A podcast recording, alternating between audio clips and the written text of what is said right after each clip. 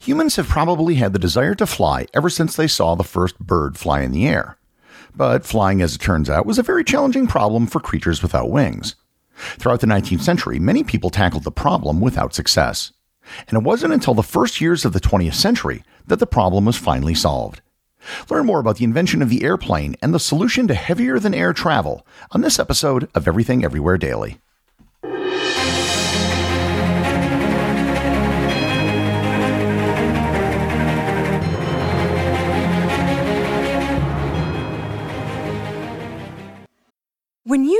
Mealtime inspiration, it's worth shopping Kroger, where you'll find over 30,000 mouthwatering choices that excite your inner foodie. And no matter what tasty choice you make, you'll enjoy our everyday low prices, plus extra ways to save, like digital coupons worth over $600 each week. You can also save up to $1 off per gallon at the pump with fuel points. More savings and more inspiring flavors make shopping Kroger worth it every time. Kroger, fresh for everyone. Fuel restrictions apply. This episode is brought to you by Reese's Peanut Butter Cups. In breaking news, leading scientists worldwide are conducting experiments to determine if Reese's Peanut Butter Cups are the perfect combination of peanut butter and chocolate. However, it appears the study was inconclusive, as the scientists couldn't help but eat all the Reese's. Because when you want something sweet, you can't do better than Reese's. Find Reese's now at a store near you.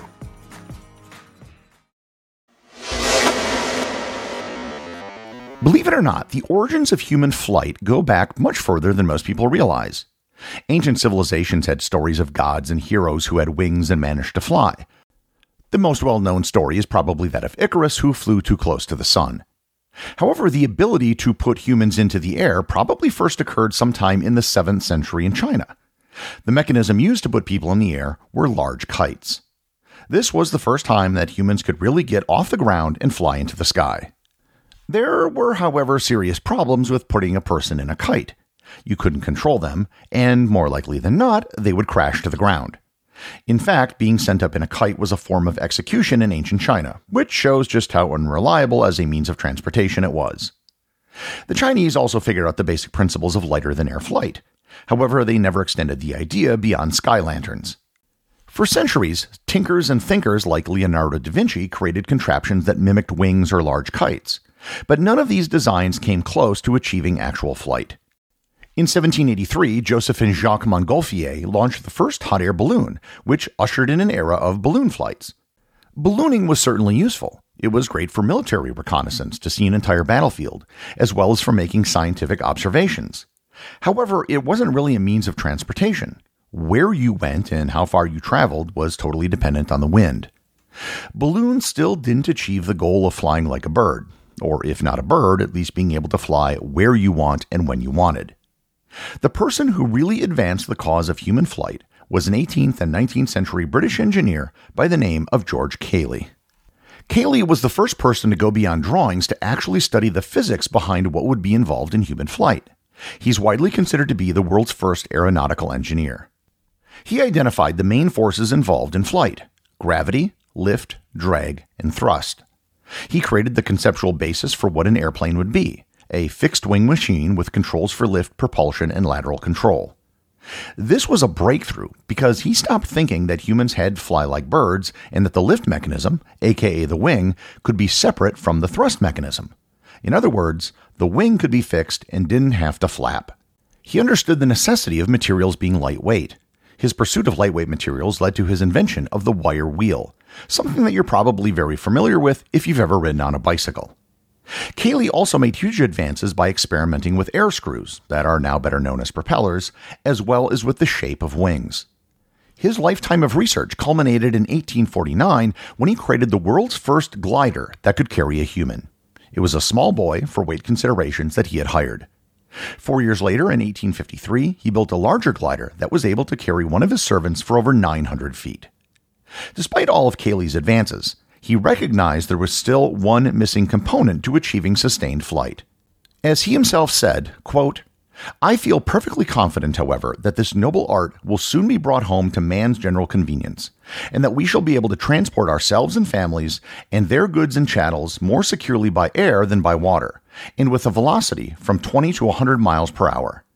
To produce this effect, it is only necessary to first have a mover, which will generate more power in a given time in proportion to its weight than the animal system of muscles. End quote. Cayley realized there needed to be some sort of engine that was capable of providing enough thrust at a low enough weight.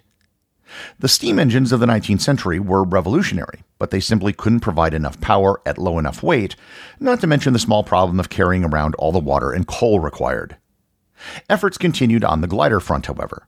The person who did the most to advance gliders was the German inventor Otto Lilienthal. Between 1891 and 1896, he created 16 glider designs and took over 2,000 successful flights, all from a hill outside of Berlin.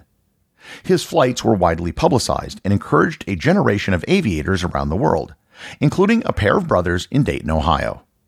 Sadly, during a flight on August 1, 1896, his glider stalled and he fell 50 feet and broke his back, dying the next day. His reported last words were, Sacrifices must be made.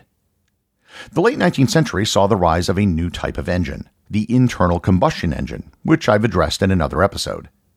In the same year that Otto Lilienthal died, an American astronomer by the name of Samuel Pierpont Langley made a significant breakthrough.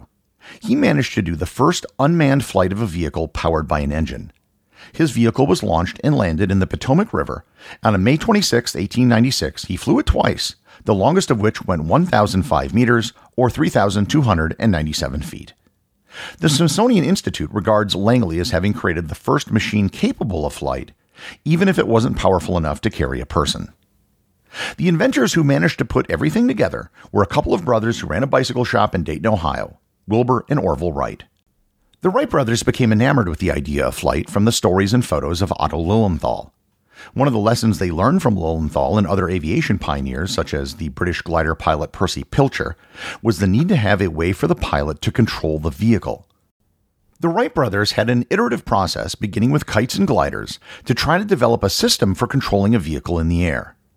The Wrights extensively studied the work of Lilienthal and George Cayley to create their first gliders. Their work was most definitely evolutionary, not revolutionary. They selected Kitty Hawk, North Carolina as the location for testing their models because of its strong breezes, remote location, and sandy beaches, which would allow for soft landings. In 1900, 1901, and 1902, they developed generations of gliders that had progressively longer wingspans.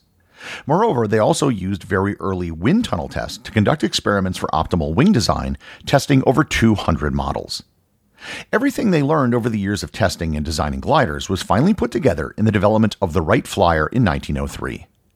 The Wright Flyer used wing warping to control the aircraft and had a custom built 12 horsepower gasoline engine which weighed 180 pounds or 82 kilograms. The engine turned two propellers which turned in opposite directions to counteract their torque. They had to have a custom engine built because the engines used in early automobiles were just too heavy. After waiting for conditions to be right and several aborted attempts due to equipment malfunctions, on December 17, 1903, they conducted the first sustained, controlled, powered, heavier than air flight with a human operator. The first flight was flown by Orville, and it flew for 12 seconds for a total distance of 120 feet. It was the first of four flights that day. The other three flights flew for 175 feet, 200 feet, and then the final flight, which was piloted by Wilbur, flew for 852 feet or 260 meters, and it was aloft for a full 59 seconds. On the fourth flight, a gust of wind caused the plane to tumble end over end, damaging it to a point where it couldn't be flown again. The Wright Flyer was taken back to Dayton, where it was later repaired by Orville, and the original vehicle is now on display at the Smithsonian Air and Space Museum in Washington, D.C. The Wright Flyer was successful in achieving powered flight, but it wasn't a practical vehicle. The Wright brothers next designed the Wright Flyer 2. The Wright Flyer 2 was similar to the original, but heavier with a more powerful engine. On September 15, 1904, in Kitty Hawk, Wilbur conducted the first turn in the air on an aircraft, and on September 20th, he managed to fly in a circle for the first time, flying over 4,000 feet or 1 kilometer in a minute and 15 seconds. In 1905, they introduced the Wright Flyer 3. The Flyer 3 was stronger, had a longer tail for improved stability, and a more efficient propeller. The Wright Flyer 3 was a huge improvement over the previous two models. Primarily, it was safer and more reliable, but most importantly, it could fly for extended periods and land exactly where it started.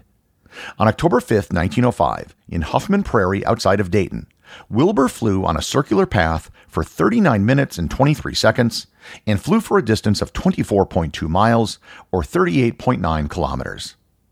It was the Wright Flyer 3, which was finally a practical and dependable aircraft that could be launched, flown for an extended period, and landed at will at the location of the pilot's choosing.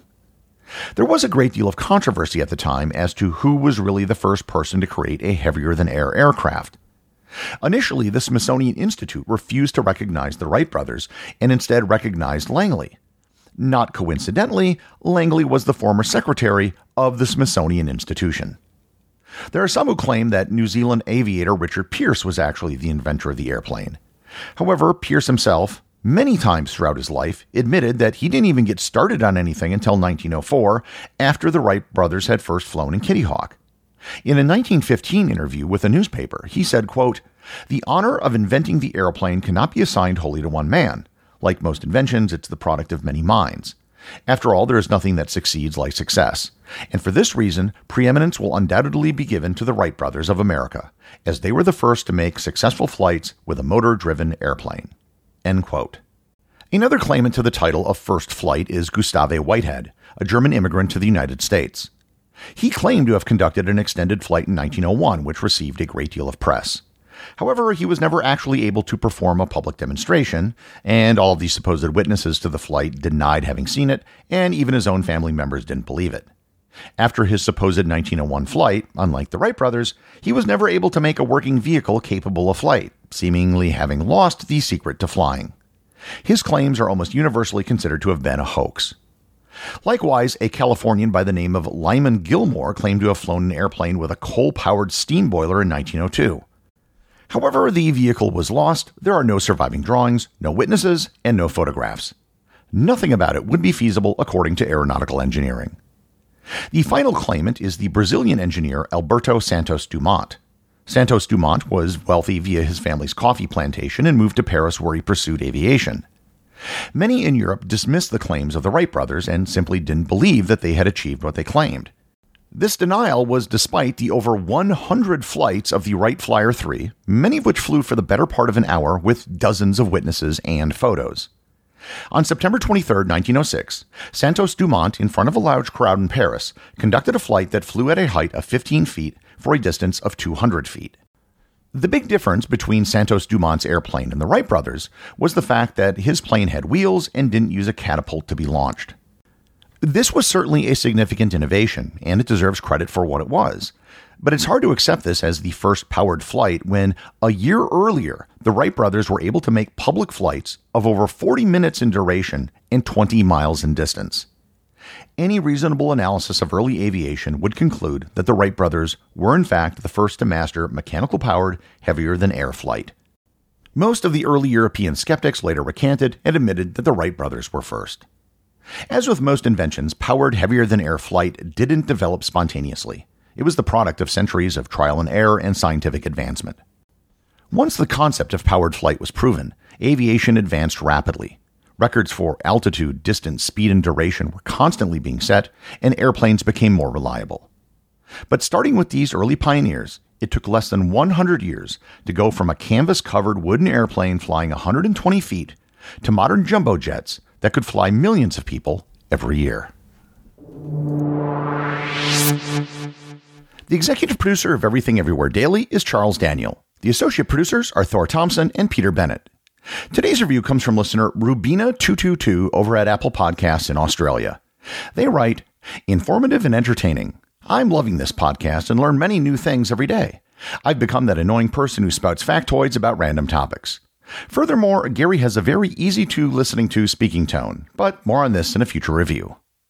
Thanks, Rubina. I'm always happy to see reviews from one of my favorite countries. Please remember that with all this knowledge comes great responsibility. Use your powers for good instead of evil.